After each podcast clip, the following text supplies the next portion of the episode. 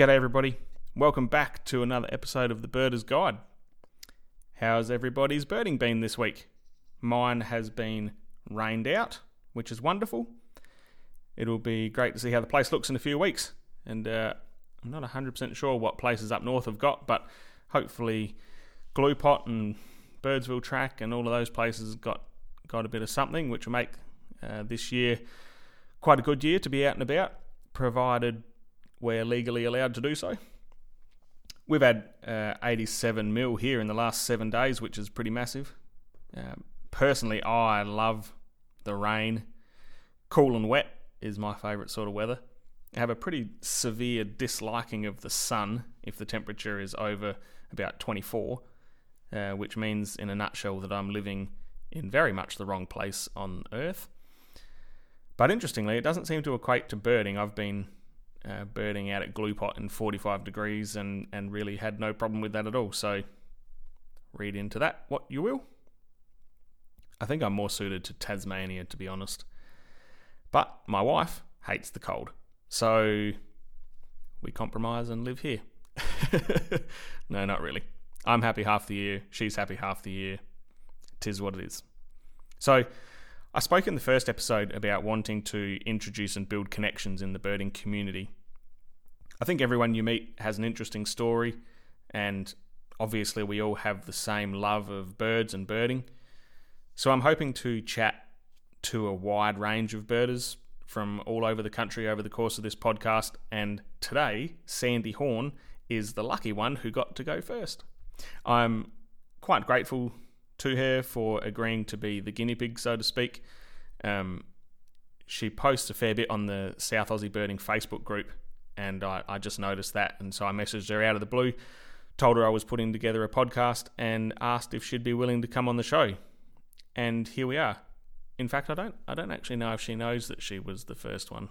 Possibly not. So, Sandy, if you're listening to this, which I'm sure you are, I apologise. You're a wonderful guest. And uh, so, with that, let's get into today's conversation.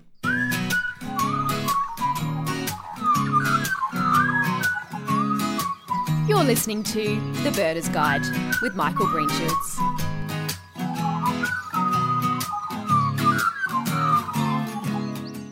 So, Sandy, welcome to The Birder's Guide. It's great to have you on the show. Thanks, Michael. It's great to be here. Now, we actually don't live very far from each other. I reckon maybe about 20 minutes. How long have you lived in the Clare Valley for? Um, on and off, uh, about five years. My partner lives here. I split my time between Adelaide and the Clare Valley. Spend as much time as I can up here. I'd prefer to be up here. And during this lockdown time, I'm up here um, all of the time until we're past this um, I work in Adelaide, so I need to be close to Adelaide to work four days a week. The rest of the time, I'm up here. Yeah. So where where were you from originally before you moved? I'm from Queensland originally, in fact, and I've lived in Queensland, New South Wales, Victoria, and South Australia. But South Australia is my adopted state. I love it here and don't plan to move. So you've certainly spent a bit of time around the place then. Yeah, not birding all of that time. Birding's more recent. From your contact details, I'm going to reasonably assume that you work for Uni SA. How is it that you got into whatever it is that you do? I I went to uni late, fairly late in life. I got a Bachelor of Arts degree when I was 50, um, and I ended up finding a casual position in the university as a research assistant and it, that carried on from there. And now I work for a professor at UniSA um, as a project officer working on one of his big ARC projects on housing, organising my boss and organising people, uh, getting research done, getting publications prepared, getting meetings sorted. Um, anything that needs to be done, I get to do it. And it's a really diverse job, and that's what I like about it. Yeah, yeah, nice. I'm going to suggest that perhaps birding and business research don't usually go hand in hand. So, birding isn't something that you do professionally. How did you get into birding? Um, I've been interested in birds a really long time. I used to keep and breed parrots at one stage. I don't anymore. Um, so back in the 1980s, I think was the first time I had a pet bird, and that grew into keeping birds. Now my interest in birds is more going out to see them in their natural environment, which I much prefer, and taking photos of them. Um, but yeah, um, I, I have loved birds, but um, my birding with the camera didn't really happen until about maybe five years ago that I got pretty serious about it. Just for personal curiosity, what camera gear do you use? I'm always quite interested to know what, what people are using. uh, yeah, I'm a Canon girl. I have a Canon 7D Mark II, oh, yeah. which is my main birding uh, body, and I usually have it attached to a 400 millimeter prime lens. Um, I've got two other bodies though, and a range of other lenses, but that that's the setup I normally use yep. for my birds. Yep. So was there one? Was there a bird or a a birding experience that sort of tipped you over the edge into birding? Um, well, if I can go right back to the start of this, in 2013, I had a really tough year. It was a dreadful year for me. My marriage broke down, my father died, and a whole bunch of other awful things happened. And I felt kind of like I didn't have a future, like there was nothing for me. And I'd often sit in my family room staring out the window, noticing the birds coming in to eat my apples. This was in, at my Adelaide house. And there were rosellas and lorikeets that would come in. They were absolutely beautiful. And I'd enjoy watching them and thinking, you know, my overseas friends might really like some photos of those birds because they don't have those in America. So I dug out my DSLR, which I hadn't used very much. It was just a kit, kit body, kit lens, and started trying to get some shots, and they were dreadful shots. And I thought there must be a better way of getting photos of birds. So that just started me on the journey, um, going out to local parks and gardens and wetlands and reserves, trying to get photos of birds and trying to improve my um, my results. So um, yeah, after time, my, my life did improve, thank goodness, and my equipment improved and my skills improved um, until I realised I was spending an awful lot of time out and about, as much time as I could every weekend.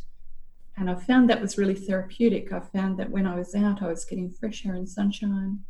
I was concentrating on getting the shot, um, which meant I wasn't concentrating on the problems I had. So I found it like a meditation almost. So, and I've kept going since then. Personally, I think anything that's outside and in nature is therapeutic in one way or another. So that that makes sense. Uh, just talking about starting off, I guess not really doing very well in terms of photography and birding. Have you got any advice for anyone who's looking at getting into bird photography or um, just birding in general? You've just got to do it, and it doesn't really matter what equipment you've got, even if you've just got your phone to take photos with, mm. you can still do birding with that. Um, now, of course, it, you get better results if you get the equipment, but you've got to learn how to use it and just get out there as much as you can I find some of the big birds are the best to concentrate on when you're trying to learn, and that's things like pelicans. They fly really slowly. You can get relatively close to them. Wetlands are great areas to see things happening. So, yeah, my advice would just be to get out as much as you can and, and just do it. Was there anywhere that you would spend a fair bit of time when you first started uh, bird photography? My backyard, really, with my apple trees to start with. Uh, I would sit out there on a chair and just wait for the parrots to come in every afternoon, which they invariably did. Um, of course, they took one look at me and left again, but um, it taught me a lot of patience doing that. But local local parks, local creeks, um, Anstey Hill Recreation Park in Adelaide was great. Got lots of trails Greenfields wetlands was a great area. I used to go quite a bit. Um, but yeah, just about every suburb, every area has somewhere that's got a little bit of natural bush that you can explore. Yeah. Now I saw on South Aussie Birding, the Facebook group, you had a post up of some brown-headed honeyeaters in Spring Gully Conservation Park, and I was there Yeah. Maybe a week before you put that photo up, and I could not find any water. So you mu- you must have all the secret spots tied down. Well, if you spend enough time out there, you learn about these places. Spring Gully's excellent, although I have to say there have been times I've been there where I haven't taken a single photo. Mm. That there, there seem to be no birds. But just lately, it's been very good. I like to take a walk to the Cascades, which is um, it's supposed to be a waterfall when it's raining very heavily, but I've never seen it in that state. Yeah. But there are puddle pools of water there. Mm. So it's nice to get there just on sunset. The views are great. And just a few weeks ago, maybe three or four weeks ago, I was there. I'd taken the trek in and I sat on a rock and I was waiting to see what would happen. And uh, just on dusk, a whole a, a squadron of birds came in and surrounded me. They were behind me, in front of me. Um, brown-headed honeyeaters, um, scarlet robins, um, yeah, thornbills and um, the honeyeaters, the fantails, silver eyes, all sorts of cute little birds like that came in. And it was just a magical moment with the sun setting. Uh, it, it's really good for the soul to, to be there in nature with no, nobody else around you and having that experience. Yeah. It's amazing, I think, how often you can be walking through somewhere and it it be really quiet and just nothing around. And if you just stop and don't make any noise for 60 seconds, the amount of things that just seem to materialize once they don't see you as a threat tra- traipsing through their house. That's right. Mm. And it does teach you to be very observant too, because you're listening and you're looking and you're waiting, uh, hoping to see something. Um, and it's amazing what does turn up. Mm. Yeah, it is. So you say that um, you lived in a few different states before South Australia, but that was before you took up birding. Have you been back? Have you done much birding around Australia, or sort of just SA? Yeah. Um, Mostly SA, but I have I've got a sister who lives in Queensland, so I get back there from time to time. And I always take my camera gear with me wherever I travel. And I've got a son who lives in America, so I get over there sometimes. Um, and I've done a bit of birding in England as well. Oh yeah, So yeah, as much as I can, wherever I go, my camera goes with me. It's heavy and awkward, and I take it as hand carry-on luggage, which isn't great, but um, it's the price I pay. yep, it is, and I'm sure probably most people could relate to that. Most birders could relate to that. Yeah, most birders. Yeah, I I work as a birding tour guide, and sometimes sometimes you have to hop on a plane and you got to leave clothes and all sorts behind just so you can take the gear that you need to do your job. Absolutely, we know what's important. Yeah, that's right. I'd rather leave a, I'd rather leave clothes behind than than my scope or binoculars. Absolutely. How long did you say you've been birding for now? Only only about five years, seriously. So over those five years, have you got any particular favourite birding moments, or anything that you've just sort of really looked at and thought that was that was really something special? Yeah, and sometimes I don't always get them on camera either. I don't get the evidence. Um, sometimes the experiences you've just got to watch. Yeah. um, like when the birds come too close to you, that you've got your long lens and there's no way you're going to get the shot because they're right at your feet.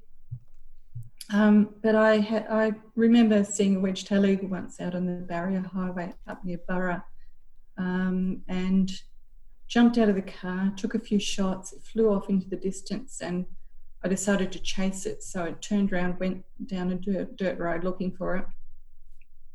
And when I got out of the car, found it, and it had a hare um, it had picked up, and it flew up with it and dropped it apparently to kill it. I think this is something they can do. hmm Um, yeah, and it was an awesome sight to see this uh, wedge-tailed eagle with a with a hare.